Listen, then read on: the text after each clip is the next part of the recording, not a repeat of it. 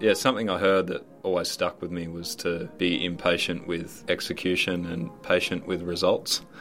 You, you're measuring your progress as a team, like almost by the hour at, at sometimes, or at least daily. But the, the results that you're expecting, you tend to be a lot more forgiving in terms of you know what it generates for you. Hi, and welcome to Day One, the podcast for regional startups and the organisations that support Australian entrepreneurship. Welcome to Day One is brought to you by the City of Newcastle. The City of Newcastle is a big supporter of entrepreneurship in our region and has recently launched a brand new digital hub called Newihub. Newy Hub is a growing and vibrant community of Newcastle's startups and founders. It's a central hub where you can learn about what's going on in our ecosystem with events, available jobs, and other resources. I'll tell you more about Newihub later in the episode, but for now, let's jump into the story of Mike McKiernan. Hi, my name's Mike. I'm the founder and CEO of Deckee. Deckee is a free mobile app designed to provide up to date information to people out on the water when boating, fishing, or sailing in order to keep them safe. Deckee is approaching a million dollars raised through investors and is officially endorsed by three state governments in Australia. The Deckee app is also available for use worldwide, and international expansion is one of the priorities for the company moving forward. So, how did Mike go from studying visual communications at Newcastle University to becoming an investor backed entrepreneur, overseeing a team of employees and scaling a tech company internationally? To answer that question, first we need to go back to day one and hear how a job Mike got as a student would reveal a whole set of problems he didn't even know existed.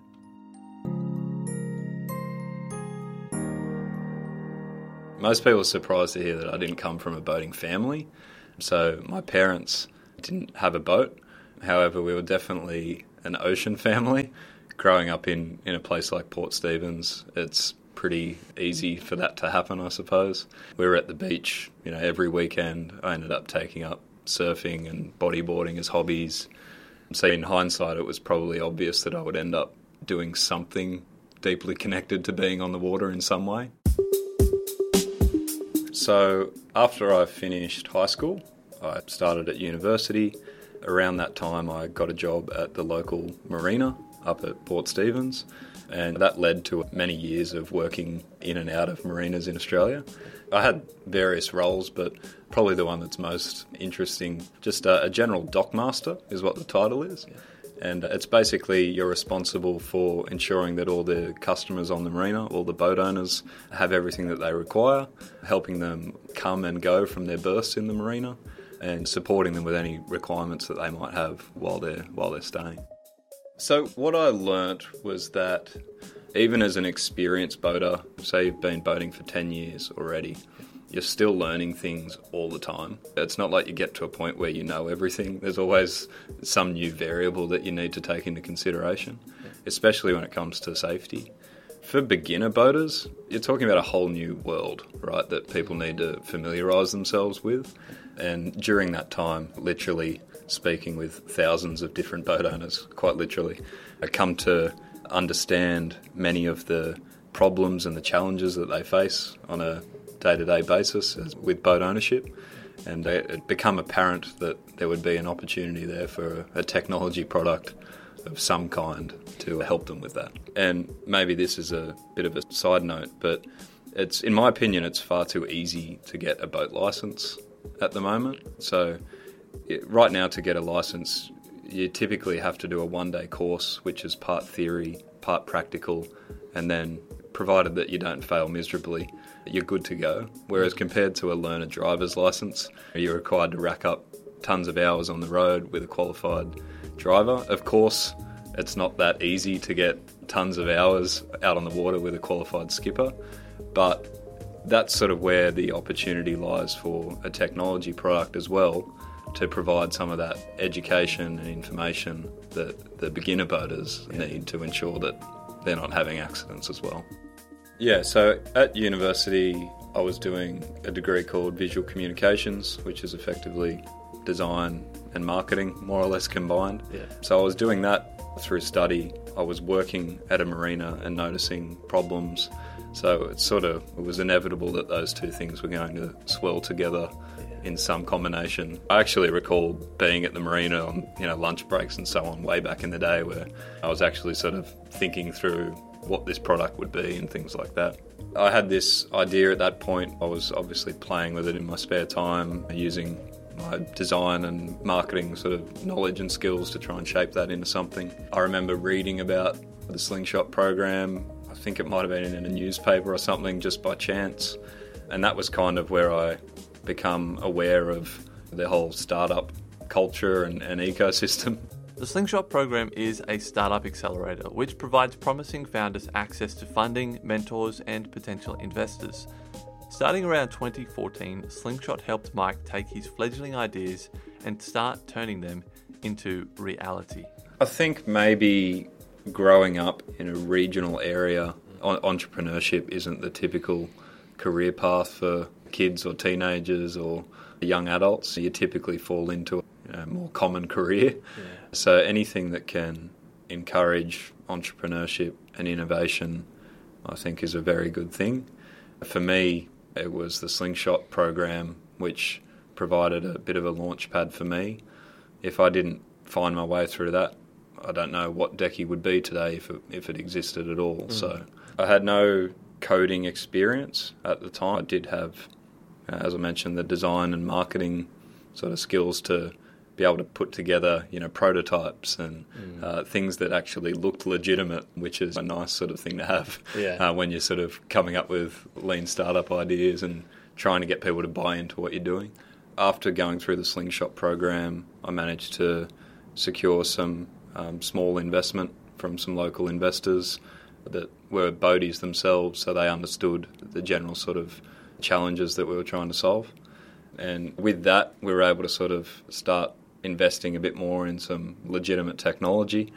I ended up going and, and, and contracting that work out, basically because I was impatient and wanted to get things happening and get some momentum, and also because finding a high caliber technical partner or developer in regional New South Wales isn't the easiest uh, thing to accomplish either. So I felt that if I was able to show some initiative go and build something with some contractors initially, then I'd have some uh, good stuff to show and tell potential technical partners further down the track. The first iteration of Deckee was very different than the service it has become today.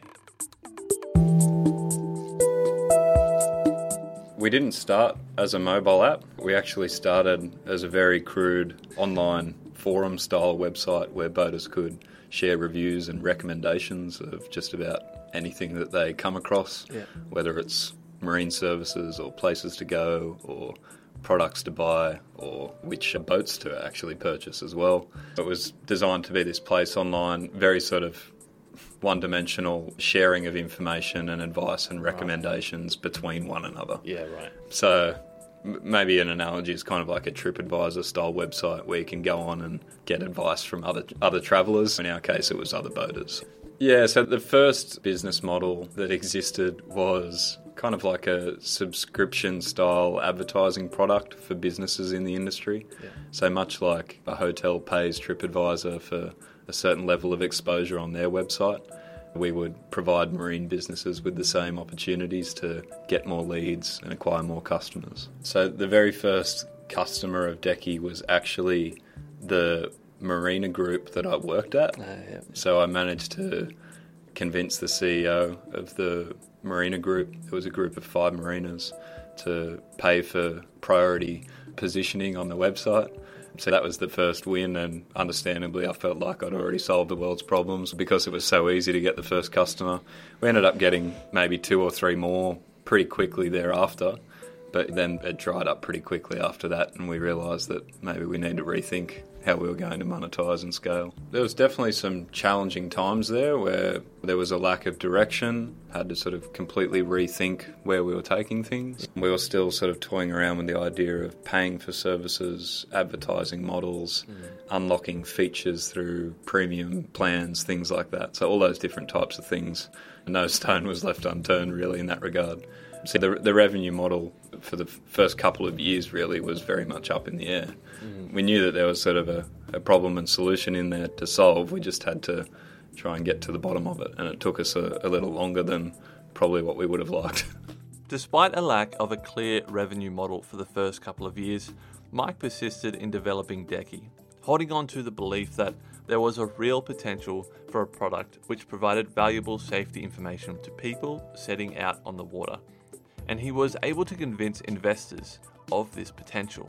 At the very beginning, yeah, it was challenging, but sort of realised through trial and error that the opportunity where I could attract investment would be finding people at the intersection of entrepreneurial ventures, technology, and an interest in boating. Yeah.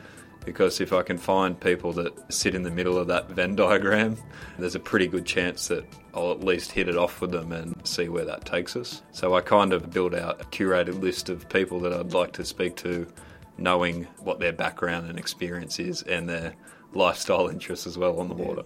This early investment allowed Mike to expand the team and bring on Deckee's first full time engineer. It was at that point really that we started gradually transitioning away from what we'd built with the contractors towards sort of internalising our technical development. We came to the realisation that Deckee would have to be a mobile first product, a map based experience if we're really going to have the impact on boating safety that we wanted to. There's an old saying luck is when opportunity meets preparation. After a couple of years of failed revenue models and significant changes to the product itself, Deckee were about to run into a serious bit of luck that would set them up for a great deal of their future success. So, around the time when we started focusing all our energy on the mobile first Deckee, the move towards the mobile format, the New South Wales government, so Transport for New South Wales, put out a public call for someone to build a boating companion app, mm-hmm. which was very serendipitous because the list of requirements that they were hoping to get from the boating companion app were the, all the things that we had been working on.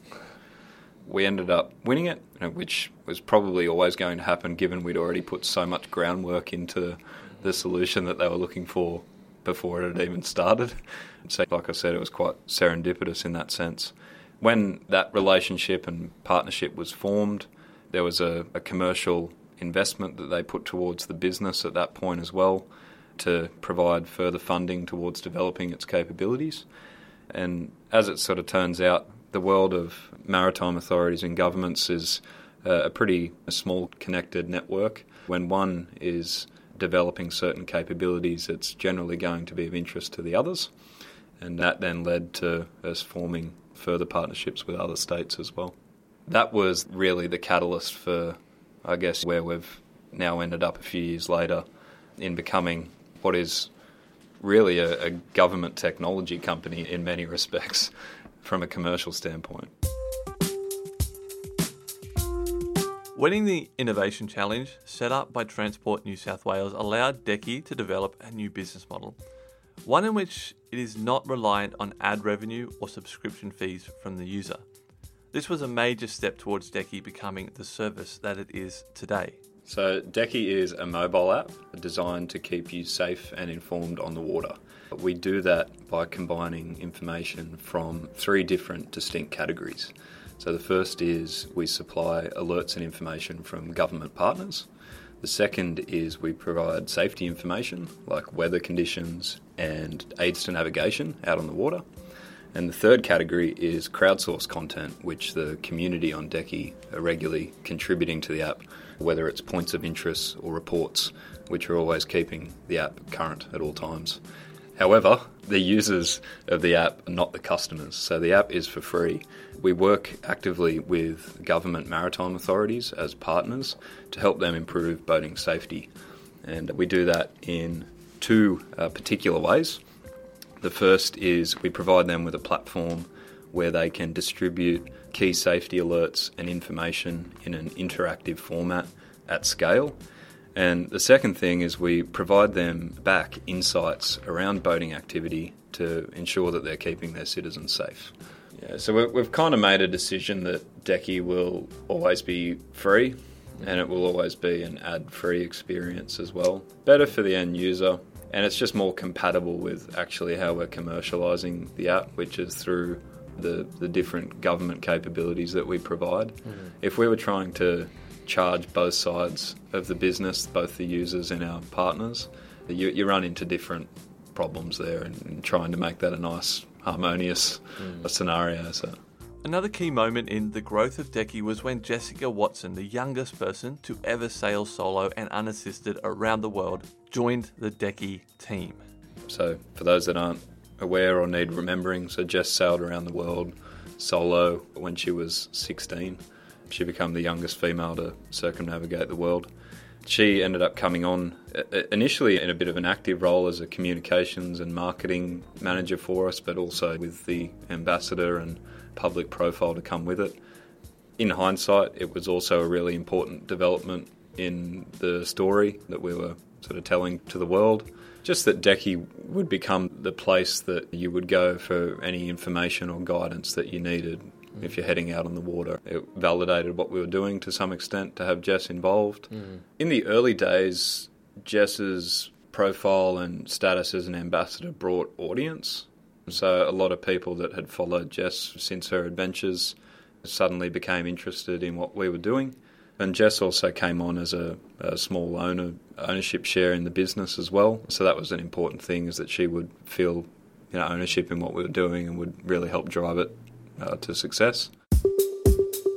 Deckee has come a long way from just an idea in the head of a visual communications student with no background in boating to a team providing safety to people boating around the world. I wouldn't say it's been easy, but the guys that we have now, I couldn't ask for a better development team. We've got a team now which combines geospatial background, former graphic designer, and Jack, who used to be a hardware engineer, who's now sort of working on software. So we've got so many different sort of um, skill sets and backgrounds which are coming together to create the product that we're doing. That's another thing that we say too is that the the, the product that we're building is the resume of our team. I think that's a really nice way of thinking about how you work together as a unit. Deckee is officially endorsed by three state governments now in Australia as the recommended boating app. From a geographic perspective, it's effectively half the country now that's being told to actively download this app if you're heading out on the water.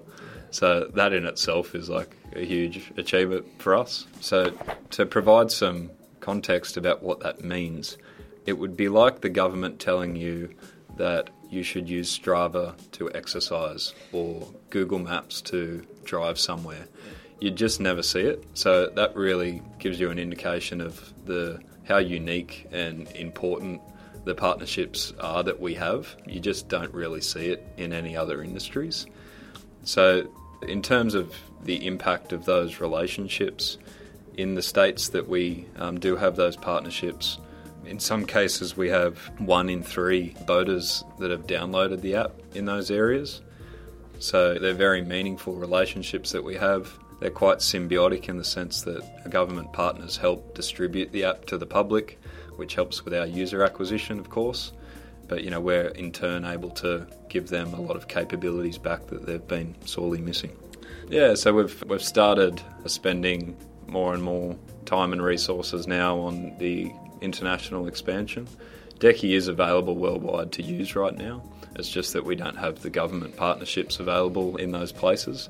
That said, I guess the nice thing about our product is we aren't completely reliant on government partners to create a great experience. It only just adds to it. Mm. So it means that from an expansion point of view, we can actually launch in a particular area with a ton of information and features and capabilities for boaters. We can build up a community in that area, and then we've actually got the audience and the capabilities that a maritime authority is ideally looking for. I finished my interview with Mike by asking if he had any advice for founders. persistence is a really important thing. I think that most founders give up too early. I think probably many would succeed if they kept pushing. So much of startup success, I think, is working on the right problem at the right time with the right people. And if you get one or two of those things wrong the first time or the second time, you got to keep going beyond that because it's pretty likely it's going to happen. Yeah. So that's probably one thing that I've that's become ingrained in me that even now, you know, with different sort of challenges we're facing as we aim to continue scaling and grow, is that just because you get a no from someone for whatever reason doesn't mean you just throw in the towel. Yeah, persistence is definitely an important thing. Patience goes hand in hand with that. Mm-hmm. I sort of told myself from the very beginning, like this would be a 10 year journey type thing, maybe longer, who knows. But there was never like an expectation I set for myself that it was going to be some crazy overnight success. Mm-hmm. Particularly with what we're doing, the industry in, I knew that it was going to take some time to figure it out and grow it. The third thing I'd probably say is that you really need to be obsessed. you need to be, and not in a forced way, but rather like everything that you think about from sunrise to sunset is about furthering the business in some way. Mm. I don't know if you can really achieve big things as a startup in particular if you don't have that mentality about what you're doing. Mm. Not in the sense where it overwhelms your entire life, but even now, it's all I'm thinking about throughout the day. But not in a way where it's annoying or frustrating, but genuinely always trying to solve problems and figure out what's next. Yeah, so I figured out a while ago that it's not practical to just work 24 7. I put a lot of priority around getting enough sleep every night. I get to a certain point in the afternoon that, regardless of what I'm working on, I'll close up for the day mm-hmm. because there's always going to be something to do or something that you should be doing. It's a never ending list as a founder, so you have to know when to call it quits for the day. In terms of how how Newcastle helps that as a location, I mean, it's obviously a very relaxed place to live. I'm a big advocate of Newcastle's lifestyle. I have many friends and colleagues that live in Sydney, and I feel sorry for them all the time. So for us, we, we have a very flexible work environment. We support remote working. We work asynchronously in a lot of cases as well. But I think it's the, the lifestyle benefits of setting up here. I think the type of, of people, the culture here is very much sort of what resonates with me and the type of team that I'm looking to build out.